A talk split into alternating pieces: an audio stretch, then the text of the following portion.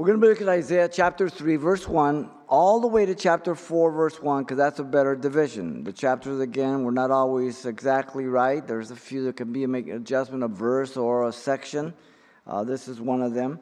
The message entitled Natural Judgment is often divine judgment. All of us are familiar with the phrase history repeats itself, and that's not uh, that's applicable to everybody, whether they're in their life or a civilization or a nation. A study of history shows that the great civilizations of the world have averaged about 200 years.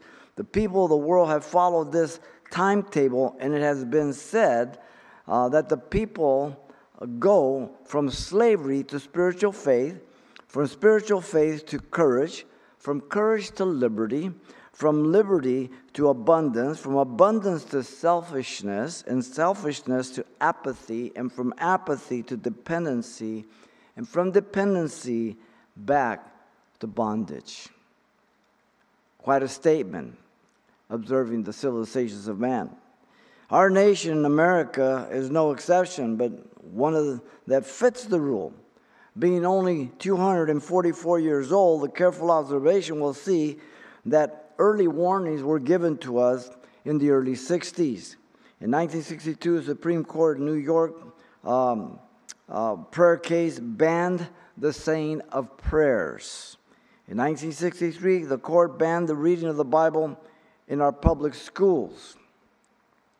Our national leaders and lawmakers at that time took a stand against everything this nation was founded on and stood for, resulting in the start of an onslaught of natural consequences that I believe are as much a part of God's judgment as those in the days of Isaiah.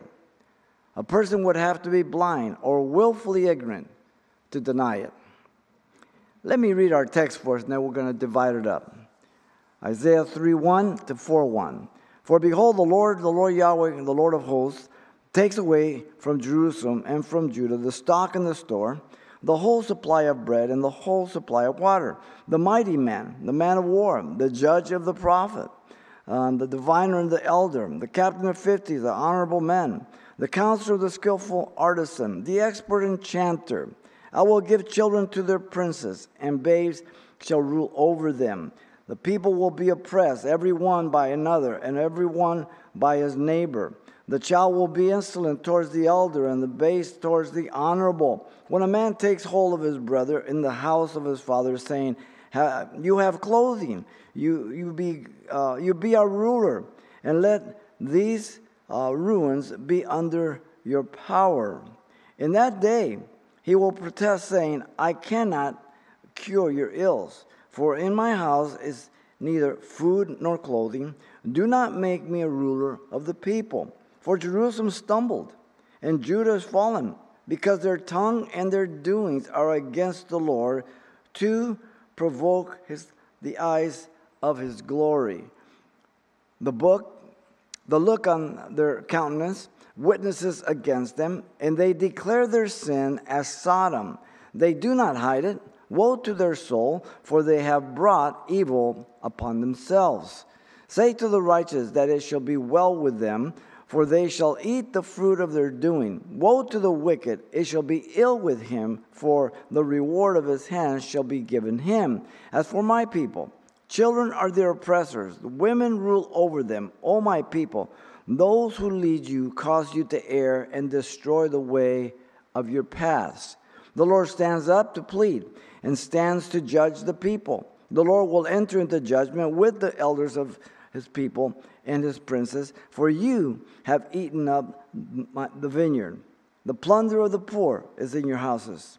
What do you mean by crushing my people and grinding the face of the poor, says the Lord God of hosts. Moreover, the Lord says, Because the daughter of Zion are haughty and walk with outstretched necks and wanton eyes, walking and mincing as they go, making a jingling with their feet. Therefore, the Lord will strike with a scab the crown of the head of the daughters of Zion, and the Lord will uncover their secret parts. In that day, the Lord will take away the finery, the jingling anklets, the scarves, the crescents, the pendants, the bracelets, the veils, the headdress, the leg ornaments, the headbands, the perfume boxes, the charms, the, and the rings, the nose jewels, the fastened apparel, and the mantles, the outer garment, and purses, and the mirrors, the fine linen, the turbans, the robes.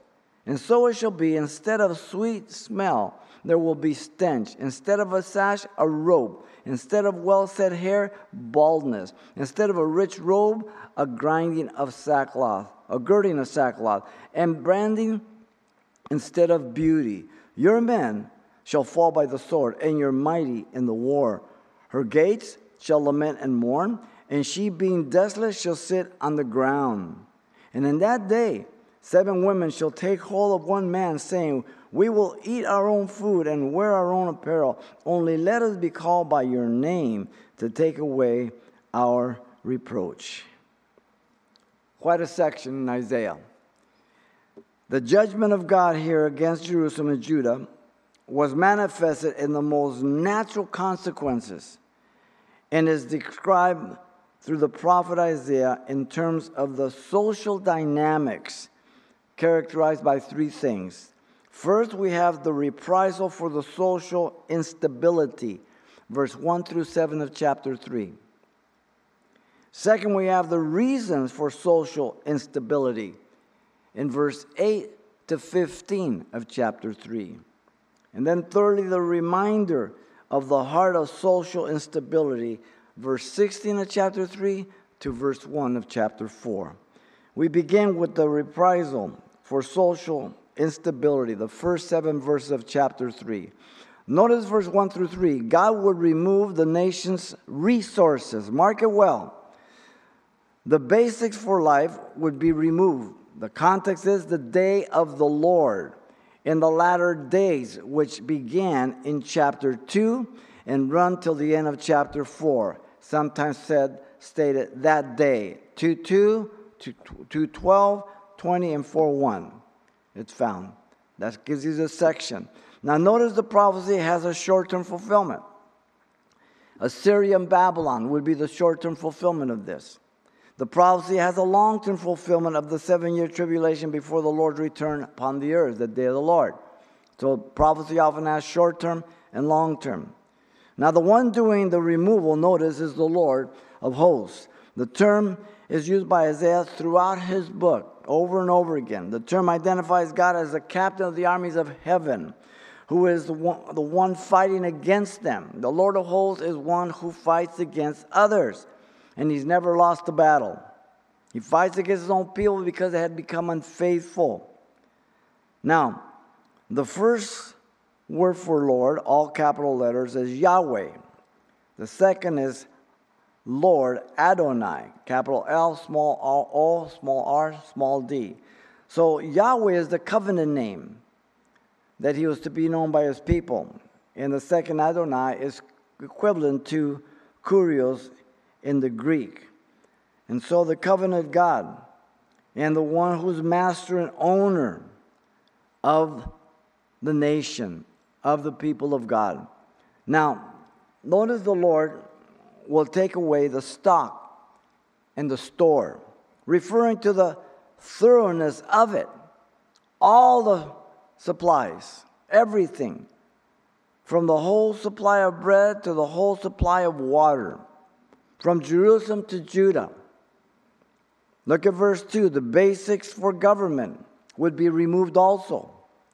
The mighty men of war, both soldier officers, will be taken away. The judges and prophets, those who administer justice and call the leaders back to it. The diviner and the elder, those of the cultic insight, and experience. Here again, you see the mixture of truth and error.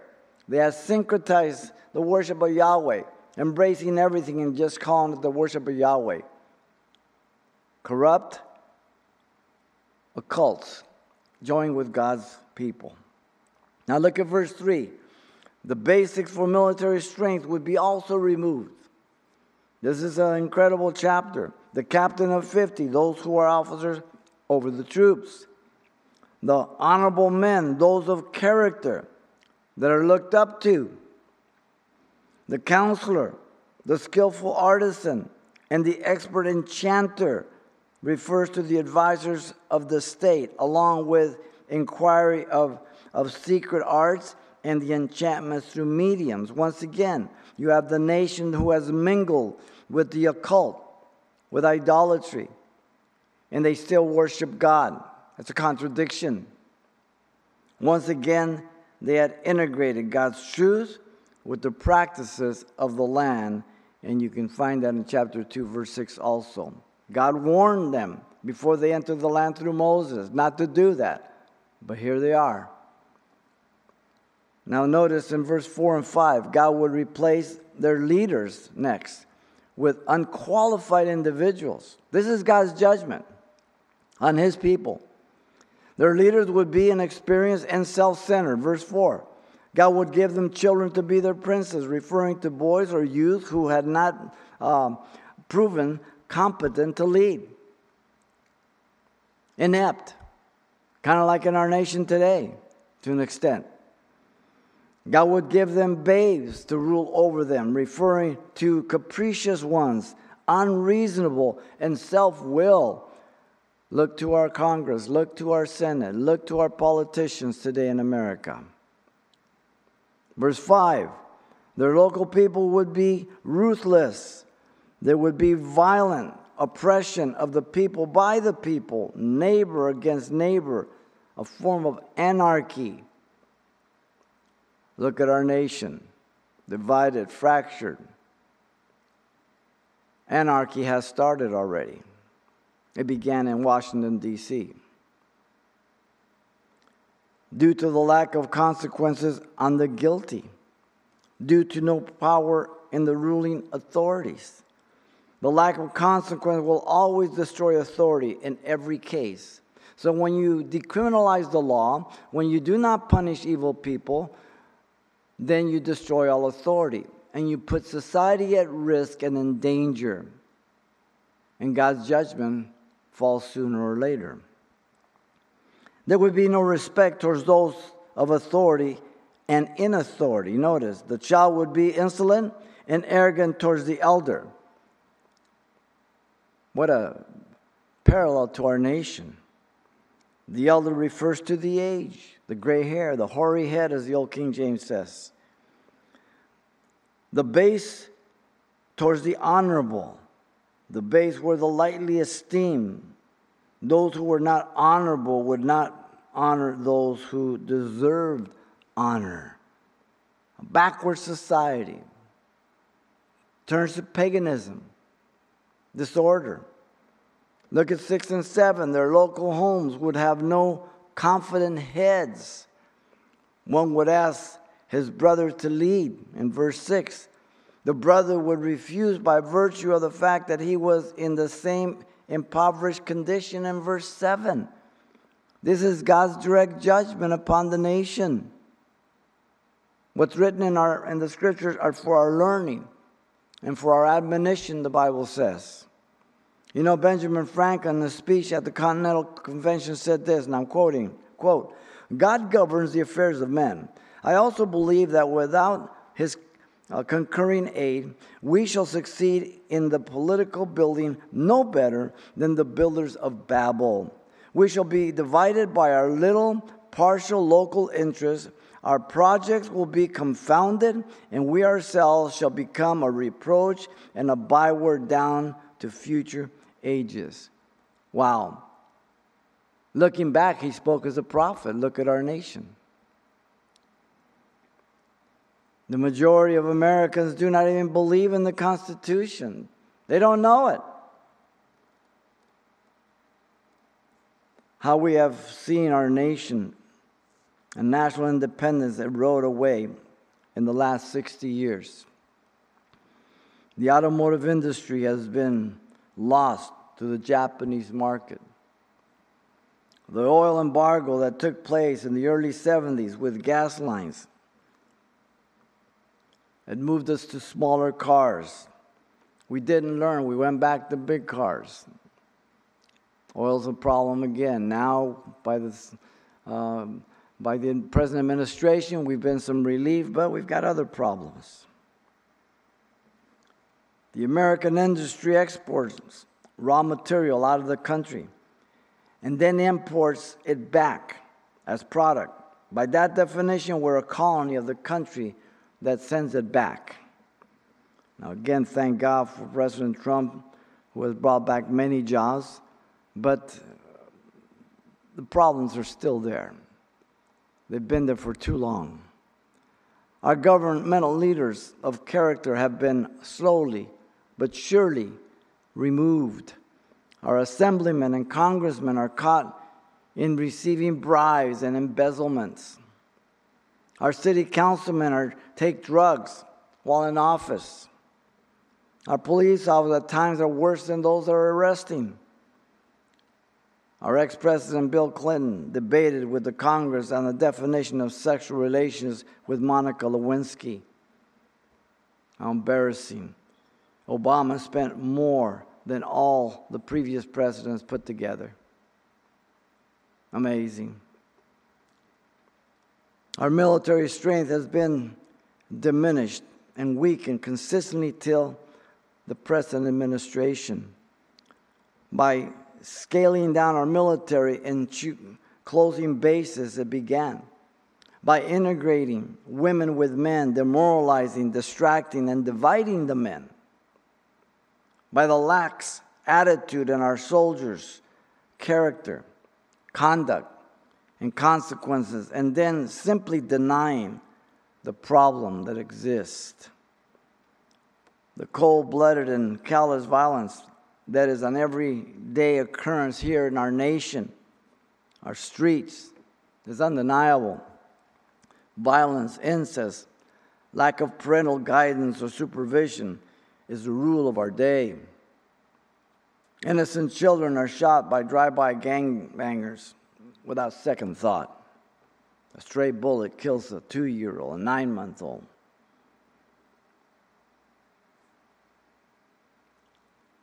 They hold bold disrespect for parents and all other authority and everywhere, the youth. The liberal permissiveness of our educational system equips and facilitates our children to live a depraved and godless life without regards to the parents. They have taken authority away from parents. Listen to Psalm 127 1. Unless the Lord guards the city, the watchman stays awake in vain. This was the reprisal for their social instability. Second comes the reasons for the social instability. Once again, the parallel to our nation are inescapable as we go through them. Verse 8 to 15. In verse 8, their spiritual state was degenerated. The first reason is their speech against the Lord. In verse 8, their tongue utters words against God and His word. That's an everyday thing in the United States. Certainly in the public school education, the universities, even in Congress, even in the House. The proclamation of their obedience is a contradiction to their lives. How many people in America say they're Christians? They live like the devil. These were the reasons for Jerusalem stumbling and Judah falling. The second reason comes next it's for their deeds against the Lord. The words, now the deeds. They keep coming to the temple, offering sacrifices. They keep seeking God's face as if He would listen. They worship other gods and practice their abominations, desecrating the courts of God's temple. God is watching this, He's seeing it all. The third reason is at the end of 8 the provocation of the eyes of His glory, God's glory. They tempt God by going beyond the boundaries that He has set up. Children will test parents. Parents don't disappoint your children. When you tell them if you cross the line, There are consequences. Please bring the consequences. Otherwise, you destroy your own authority. They tampered with God's holiness, chapter 1, verse 4 told us. Next, notice verse 9. Their moral state was disintegrated. Their faces reveal their guilt in verse 9. The look on their countenance witnesses against them. It is amazing how sin marks a person's face throughout life. Their boasting of sin is openly. Verse 9 they declare their sin as Sodom, they do not hide it. How flagrant today the homosexual community, lesbian community, the LGBTQ, as if this is the norm. It is not the norm. It is a depraved, degenerated form of lifestyle, contrary to truth and error, contrary to the different sex of male and female, very distinct. Their judgment is by their own doing. Look at 9 there at the end. Woe to their soul, for they have brought evil upon themselves. God is only honoring their decision, He gives them over to their depravity. Now look at verse 10 and through 12. Next comes their ethical state. It was decayed. The righteous were in their midst. Verse 10 Say to the righteous that it shall be well with them, for they shall eat the fruit of their doing. In verse 11, the wicked were the problem. Woe to the wicked, it shall be ill with him, for the reward of his hand shall be given him, literally done to him, sowing and reaping. God makes no mistakes. God is absolutely perfect and the epitome of holiness. He knows everything. He cannot learn anything. Nothing escapes him. And when he judges, he judges righteously. Look at verse 12. The clear dividing lines of children and adults or men's roles and women's were blurred. The LGBTQ. As for my people, children are their oppressors. Wow, what a parallel to America. As for my people, children are their oppressors, and women rule over them. That's quite a statement for a nation. It's a weak nation.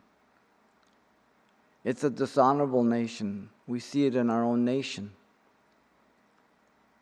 The headship of women, the leadership of women above men. The men of the United States have been neutered. They take the back seat. Notice what he says, O my people, those who lead you cause you to err and destroy the way of your paths.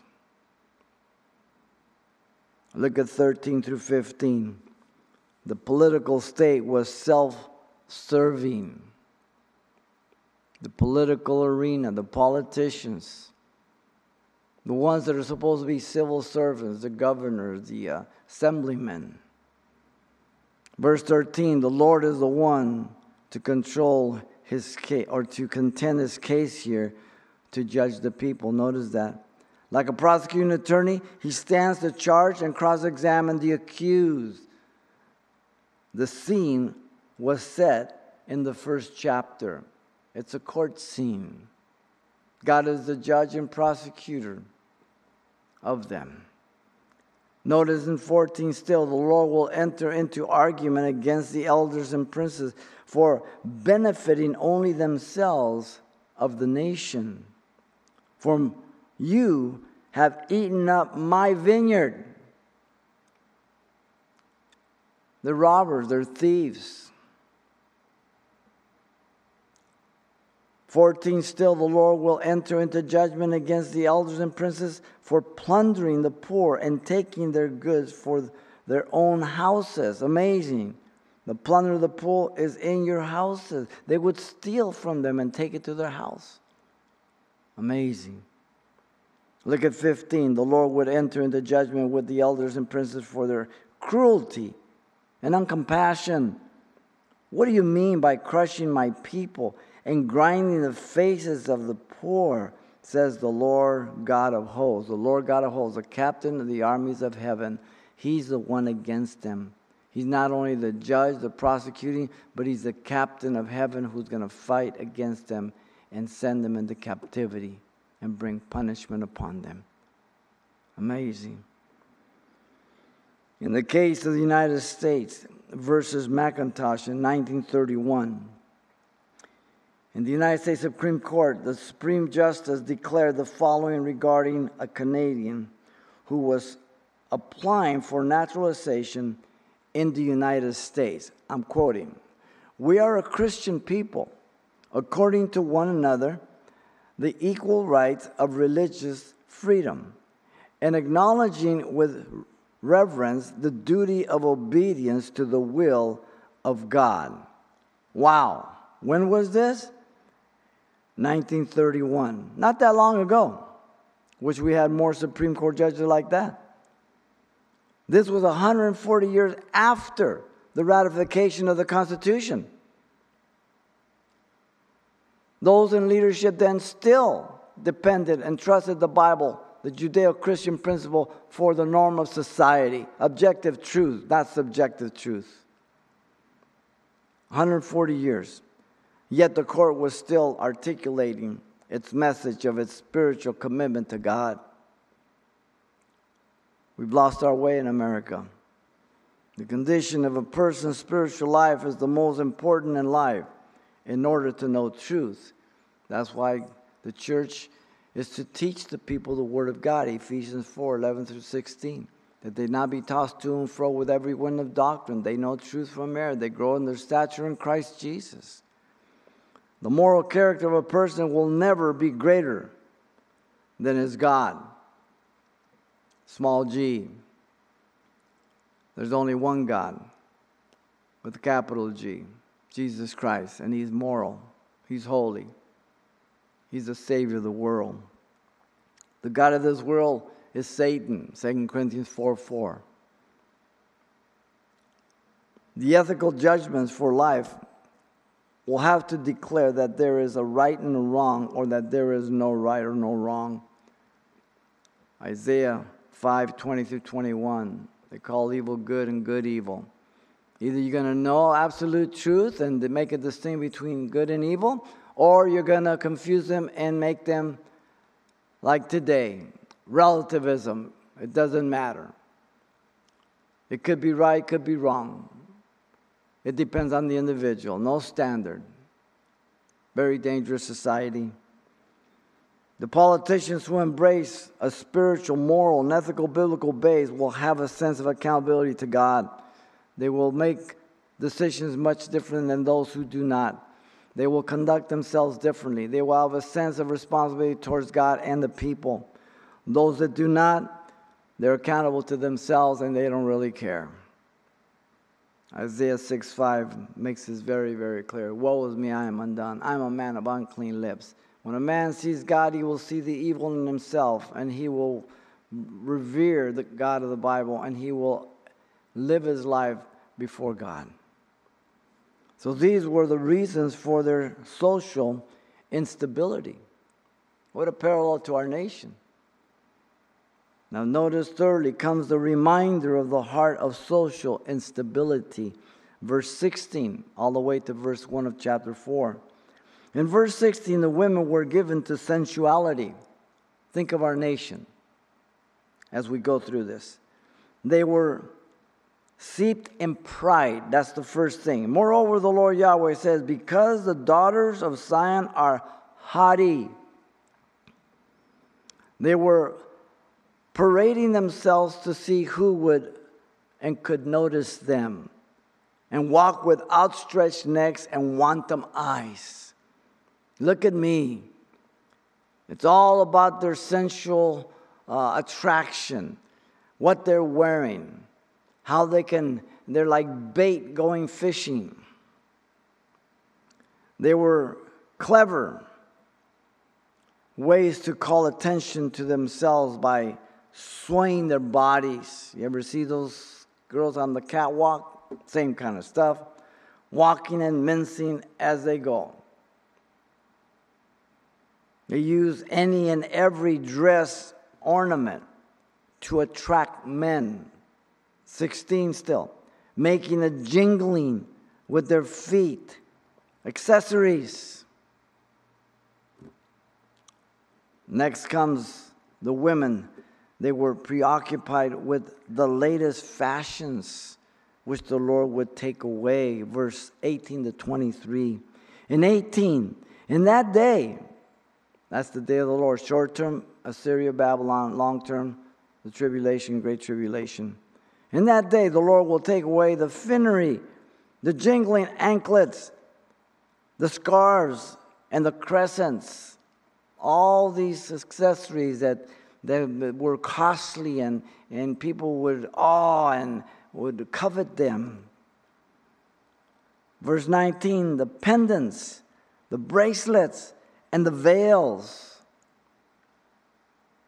In 20, the headdresses, the leg ornaments, the headbands. And let's not forget the perfume boxes, the charms. These were little amulets to, to attract people through charms, through witchery or sorcery, little, little images you would wear, and that would uh, believe in the occult. Verse 21 and the rings, this is the nose jewels, not like on our fingers. The festal apparel and the mantles and the outer garments, the purses. 22. Nothing has changed, ladies. The whole accessories. Women, girls are expensive as daughters. You got to have the dress, you got to have the matching shoes and all the accessories and everything else. With a boy, you get jeans and a t shirt and some sneakers, and that's it. Ready to go. Amazing. But this is out of control as it is in our nation. Verse 23 and the mirrors. Oh, we can't forget the mirrors the fine linen, the turbans, and the robes.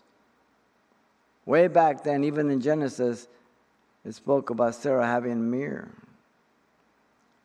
Amazing.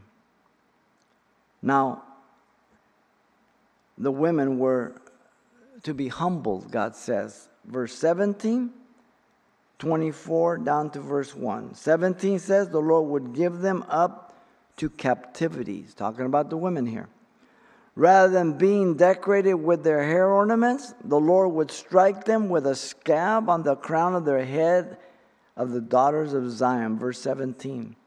The implication being that they would want to hide their heads. 17 still, rather than having the latest fashions to tempt and allure men, the Lord would uncover their secret parts stating they would be carried off naked to captivity in shame to the slave market. Wow. 24. The Lord would exchange their latest fashions with a loathsome disposition. It says, And so it shall be, instead of a sweet smell, there will be a stench. No perfume, putrid smell. Instead of a sash, here, take a rope. Instead of well set hair, baldness, shaven. Wow. Instead of a rich robe, a girding of sackcloth, itchy, coarse, irritating to the skin, which, by the way, was used to as a form of humiliating yourself, humbling yourself before God in repentance. But they weren't repenting.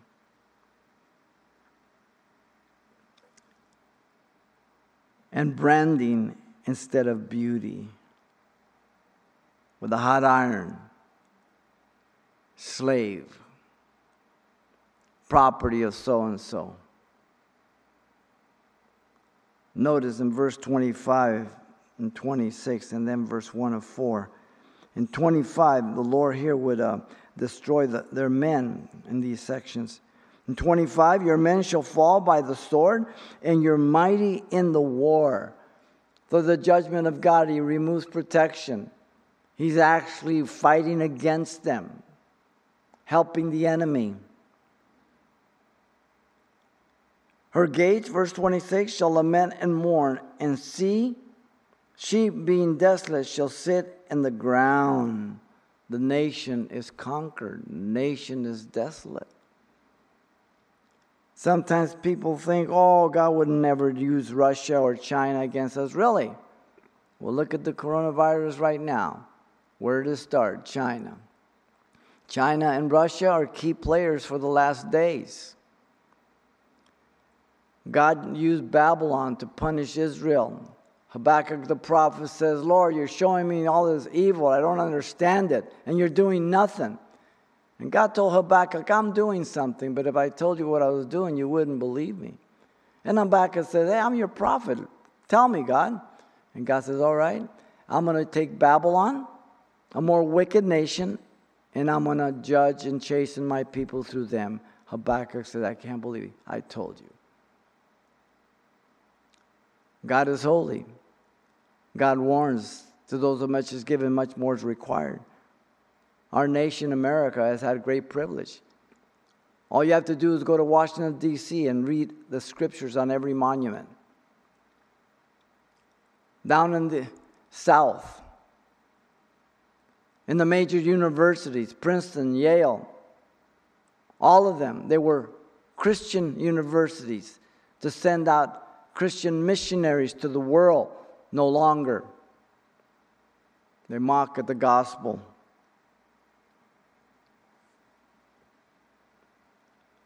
Notice in verse 1 of chapter 4 And in that day, seven women shall take hold of one man, saying, We will eat our own food and wear our own apparel. Only let us be called by your name to take away our reproach. They're concerned about themselves again. There's no repentance, there's no acknowledgement of wrong. They simply want to just escape the condition and the situation. Not having a husband in marriage is implied here. Marriage is no longer considered necessary by women in the United States to have sex or children. They see themselves as free to be able to have sex with whoever and whenever and as often without any constraint. Marriage is outdated. It binds you, it, it, it, uh, it, it, it takes away your freedom, they say. They want pleasure without commitment. They want pleasure without responsibility or accountability. Marriage is viewed as a limitation on a woman's person, stifling them,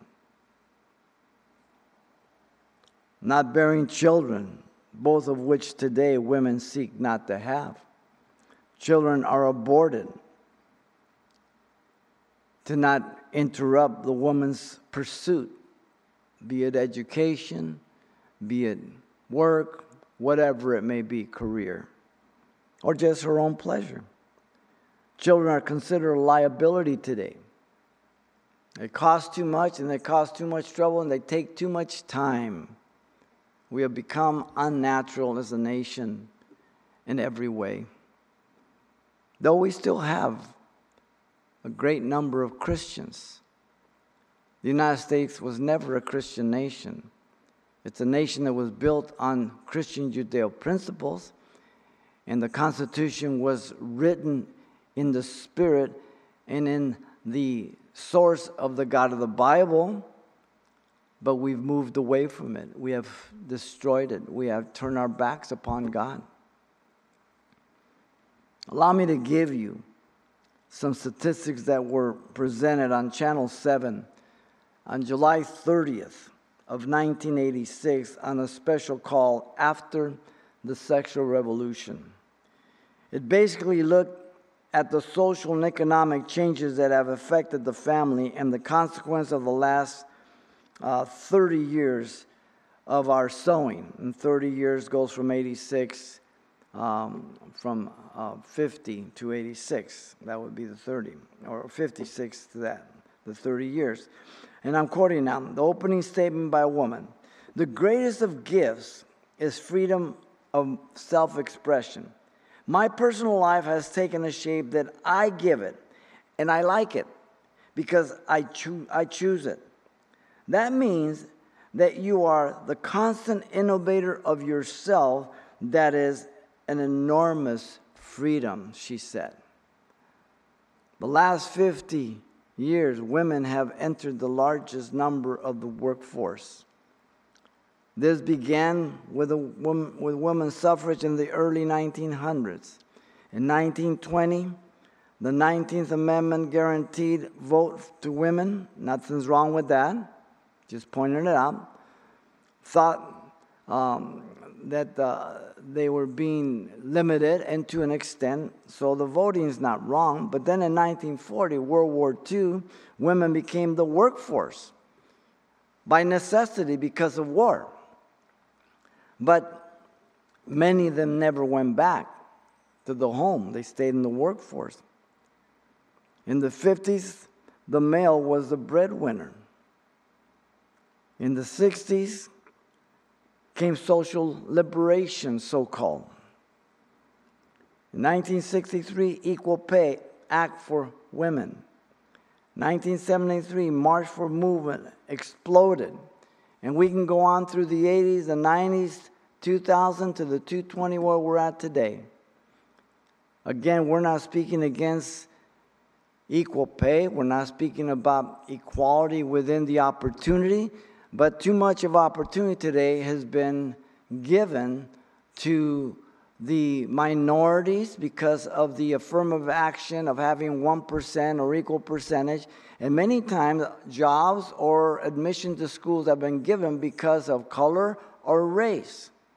And it's absolutely wrong. The person who can meet the requirement of that job, the one that can do the best job, that's the one that should get the job, whether they are male, female, black, white, yellow, brown. It makes no difference. But we cry out equality, and yet we mess it up with partiality. Amazing. We have become a nation of tolerance and political correctness in order to please the people while grieving God. We have become a nation that does not value its women, willing to make them equal to men, which they're not. There's a big difference between a man and a woman. One stronger, the other one weaker. One bears children, the other one uh, conceives, uh, produces a child. One can bear much more physical work than the other. The difference is night and day, male and female. But we have not valued them. We're willing to make them equal to men, even willing to send them into battle, which is atrocious. A cowardly nation who will send women into battle. The enemy can't wait to get a hold of them. Horrible the greatest increase of crime, violence, radical behaviors, not in men, but in women of our nation. We have seen the very progressive and certain destruction of the American home by the absenteeism of mothers in the home and the confusion of the sex roles. Listen to Proverbs 14:34. Righteousness exalts a nation, but sin is a reproach to any people American, Mexican, Canadian, Russian, Chinese, black, white, any people. Do we think that God's going to wink at our sin? We have aborted 61 million babies since Roe versus Wade in 1973. That alone should bring God's judgment on us. And so, this is the reminder of the heart of social instability. What a passage. The prophet Isaiah is warning the nation about the judgment to come. And I think God would warn us in America about the judgment to come. The judgment of God against Jerusalem and Judah was manifest in the most natural consequences described through the prophet Isaiah in terms of the social dynamics as we've seen, much like our own nation. Here are the three. The reprisal for social stability was the removal of resources and leaders. What a parallel. The reasons for social instability were spiritual, moral, and ethical breakdown. We have no morals, no ethics in America, no character. The reminder of the heart of social instability was the woman's degeneracy. Look around. Look around. Women are more perverted than men. They're more aggressive than men. They try to prove to be equal. They can speak as nasty, live as nasty, and boast about it just like men did and do. And so may God give us wisdom, even as we're going through this coronavirus. Is this of God? I don't know. Certainly, God allows natural consequence to come. It's judgment. It did in Isaiah's day. Why would we think it's any different today? God's the same. Let's pray. Father, thank you for your grace, your love and goodness. We thank you for your word, and we pray, Lord, you continue to just deal with our hearts. We lift up our nation, our leaders, and we pray that they would repent, that, Lord, they would turn to you. We pray that your people would turn to you and they would live that word out. And Father, help us to be examples and to pray, intercede. Lord, protect us. Watch over us, Lord, our children, our grandchildren, our wives. Lord, we just thank you. We love you. Lord, we praise you in Jesus' name. Amen. If you're out there watching, if you don't know Jesus Christ as your Lord and Savior, God has brought you to hear or to look at the live streaming. He died for your sins, He rose from the dead. And that is the only way you can be justified. If you believe that, then you can call upon Him and be saved. He'll forgive you of your sins.